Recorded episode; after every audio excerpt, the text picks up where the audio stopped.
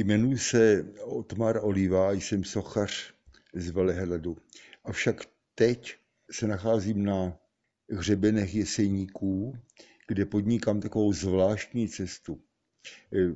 Vzhledem k událostem jako zdravotním a vůbec jako, tak mám dojem, že se jedná o cestu jako, jako bilanční.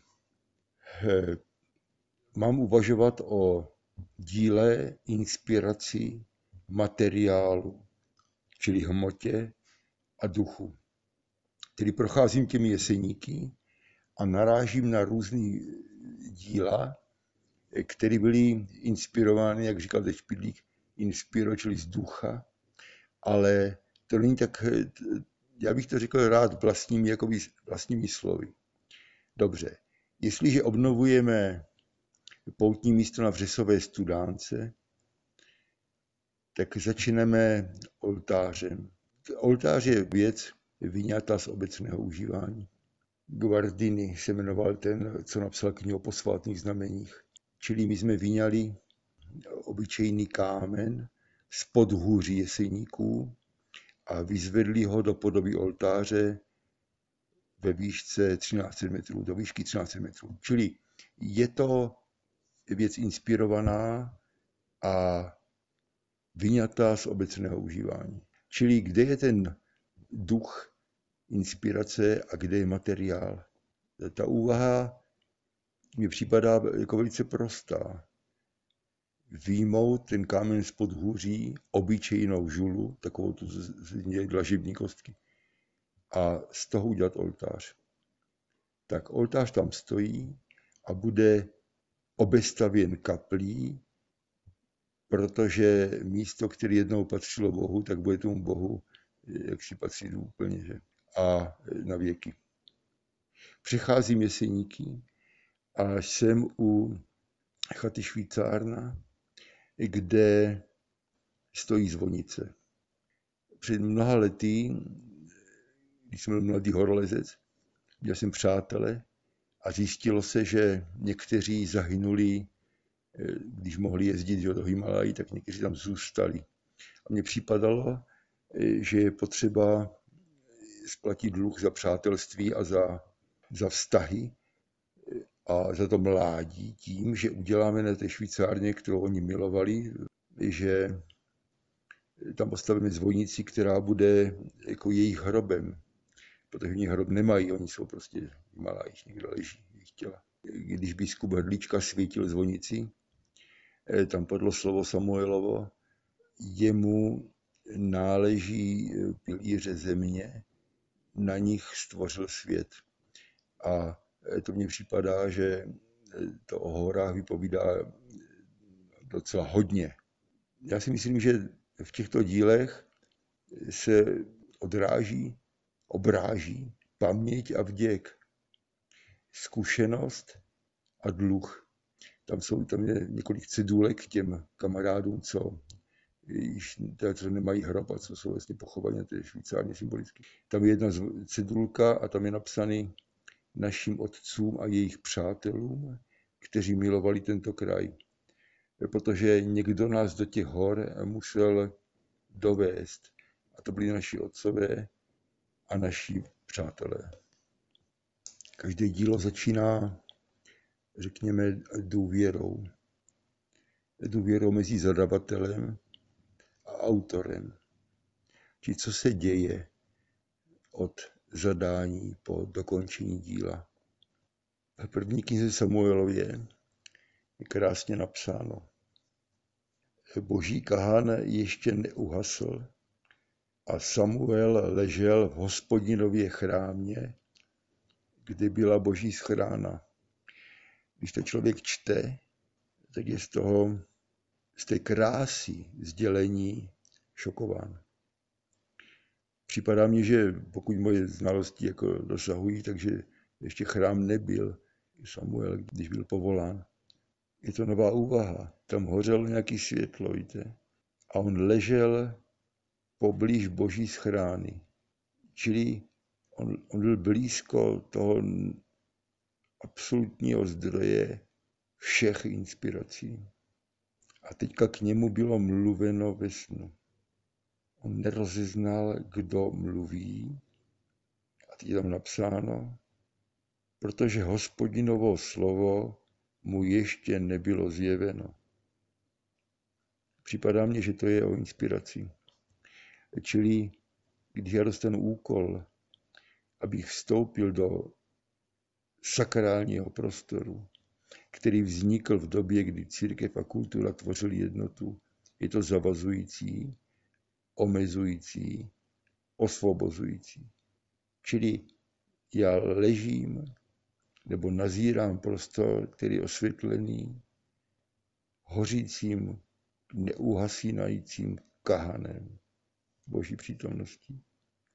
Jistě je tam svatostánek od věku, čili boží schrána, a já do toho prostoru můžu vstoupit. Je na mě, jestli si troufnu nebo ne, jestli ustoupím před úkolem, nebo jestli inspirován do toho prostoru vstoupím bez toho, že bych porušil nádhernou kontinuitu. Čili znovu idea, hmota, tvar. Čili umělec, který je pověřen úkolem, leží u toho doutnajícího kahanu, chrámu, kde je uložena boží schrána. Nastává proces od zadání do dokončení díla. Čím žijeme a jak žijeme, když dílo vzniká. Člověk musí být inspirovaný, to už jsem říkal. Ale člověk je haptický tvor. Když dáte, dáte dítěti kousek plastilíny, to zmáčkne, že by to kuličku nebo čtvereček nebo kostičku nebo něco takového. Tak já rád modeluju z vosku, víte, protože ten vosk, to je každý, každý, každý dotek vosku, dotek té krásné živé hmoty, obráží se v materiálu, obráží sebe a celou svoji zkušenost, celý svoje povědomí o kultuře, o případě povědomí o dějinách spásy. Takový detail. Občas se někdo ptá, proč používám mušle. Různé mušle zavinuté, mušle nezavinuté, takové ty krásné dlaně. Na to je spousta odpovědí, ale jedna věc je taková soukromá. Ale já to řeknu. Když eh, jsem byl v Normandii a oni se domákli, ti průvodci, že můj otec byl eh, voják u Dunkirku eh, v druhé vlně, v druhé vlně vylodění v Normandii, tak mě na to místo zavedli. A protože byl listopad, byl odliv, já jsem se vyzul, vyhrnul jsem si gatě a šel jsem po té pláži až k okraji, až k těm drobným vlnkám odlivovým. Našel jsem tam mušlu, takovou tu šelku krásnou a mně připadalo, že vzdávám tím úctu těm vojákům, co tam tehda, mladým klukům, co tam teda bojovali, konec konců i mojímu tatínkovi, který už je po smrti. A mně připadalo, že ta mušle je plná krve. To je jedna věc. Druhá věc je svatý Augustín, jak to děcko, tedy ten anděl, přelíval moře a říkal mu, hele, dřív já přeliju moře, než ty pochopíš tajemství svaté trojice. To je druhá věc. A třetí je, je to prosté, mně se ta mušle prostě líbí. Tak si každý může vybrat, proč ty věci takto používám, proč je takto dělám. Já jsem vyučený sochař, mám Akademii výtvarných umění, čili nejvyšší učiliště, si výtvarné, co bylo a je.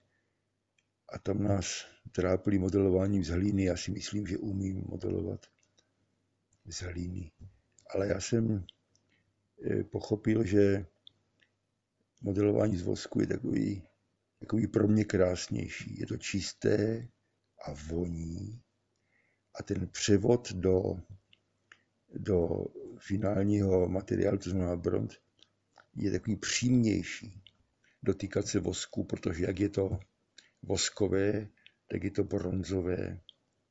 Celý náš příběh lítí do bronzu je takový, že my všichni kamarádi, co spolu chodíme, jsme věci v líti, když stavíme ten bronz na 1180 stupňů nebo kolik, to já přesně nevím.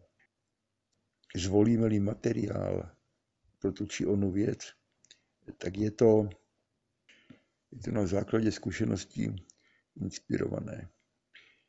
Když mě zadavatel v pražském izolátku řekl, ať věc to dělám až do konce, tak jak si myslím, že by to mělo být, úměrně ke své zkušenosti, inspirací, cestám, věku, nebo tak, tak jsme si řekli, že nejlepší z nejlepšího je pro nás dosti dobré. A to je menza z Onyxu. Ten Onyx jsme dovezli z Pakistánu, to je země, která je v boji, podobně jako Izrael. Takže Onyx na ambonu v Jezulátku a Onyx na oltáři, na oltářní menze v Jezulátku pochází ze země, kde o něco jde, to znamená o život a o víru.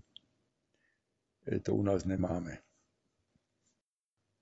Který umělec vstupuje do sakrálního prostoru a cítí závazek a cítí to, že prostor takto promodlený a ustrojený ho směruje tak, že nemůže uhnout vlevo ani vpravo. A volí materiál, ze kterým má zkušenost. Dává věcem tvar a říká se, že tím napodobuje eh, hospodina, stvořitele, protože každé dílo je novou skutečností. Pokud není novou skutečností, jak je to kýč a nuda zývá v prázdném domě. Bylo mě umožněno dělat řadu svatostánků, takže pane, kde bydlíš, eh, pojďte a uvidíte.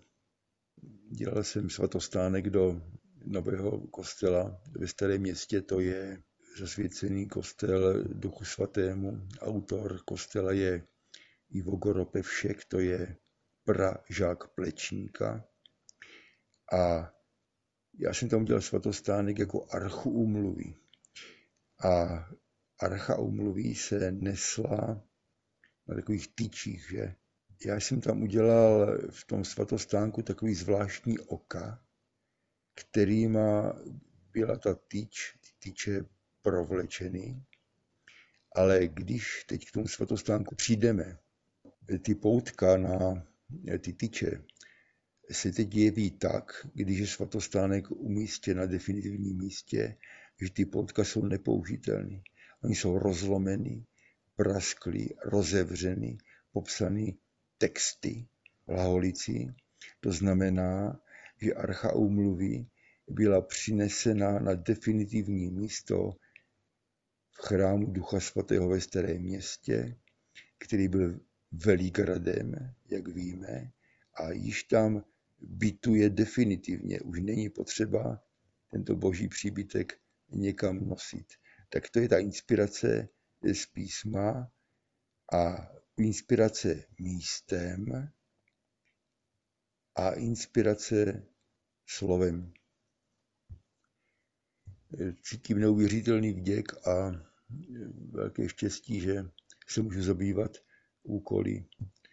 Jak říká můj kamarád, pravidelně se spovídám, že dvou věcí z eh, malé vděčnosti a daňových úniků, tak mi se týká hlavně této první. Jo.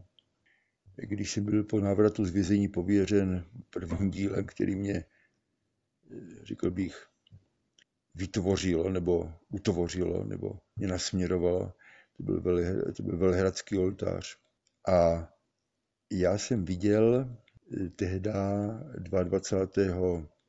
prosince 84, či před slavným rokem 85, celometodickým výročím, jak biskup Vrana se opásal takovou gumovou, igelitovou nějakou zástěrou pětkrát obešel oltář, silně ho pomazal olejem, ten olej stékal a já jsem v tu chvíli viděl, že to je, že tento člověk to dělá eh, podle řádu Melchizedechova.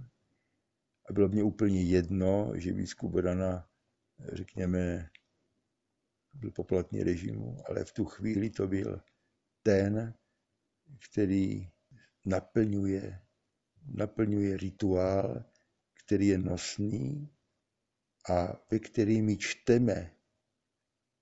To se opakovalo v kapli Redemptoris Mater v roce 99, kdy svatý otec Jan Pavel II. obcházel stejným způsobem oltář v kapli Redemptoris Mater a mazal ušebraně, ruce se mu nechvěly. Je oltář pro nové tisíciletí, protože zadání té kaple znělo podoba církve východní a západní na přelomu století. Ve chvíli vysvěcení, v případě požehnání, je dílo odevzdáno a já k němu mám zvláštní vztah. Já ho můžu vidět kriticky, což můžu, člověk se vyvíjí, že? ale já cítím hlavně, že to už není moje. Ta věc se stává majetkem univerza, řekněme.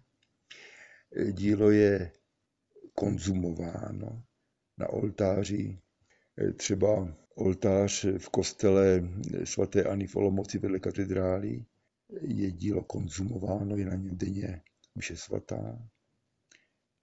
A už to nepatří mně, mně zbývá jenom vděk a štěstí, že jsem do toho prostoru mohl vstoupit, tedy že jsou ten, na kterého je zavoláno, že ležím u doutnajícího kahanu poblíž boží schrány. Jsem povolán, že můžu se těmato věcma zabývat.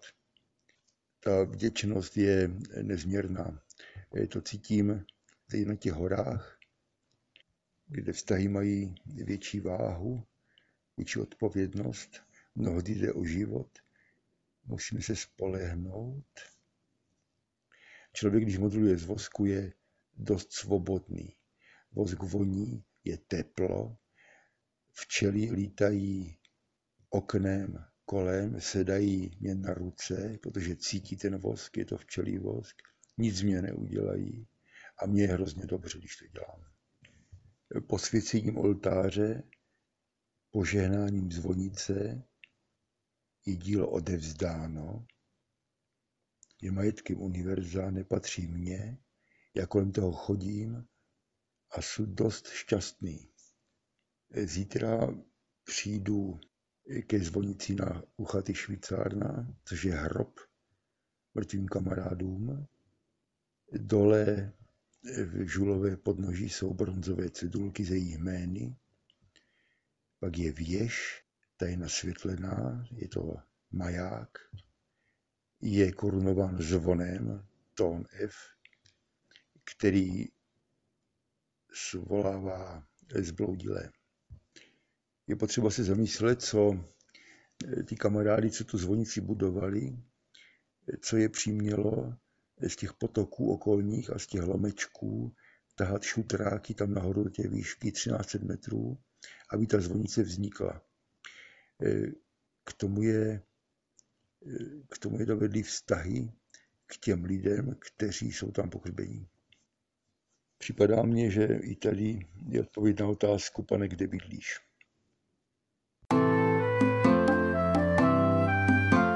Podcast u Ambonu pro vás připravuje Fortna. Každé pondělí a pátek na Fortna EU a na Spotify.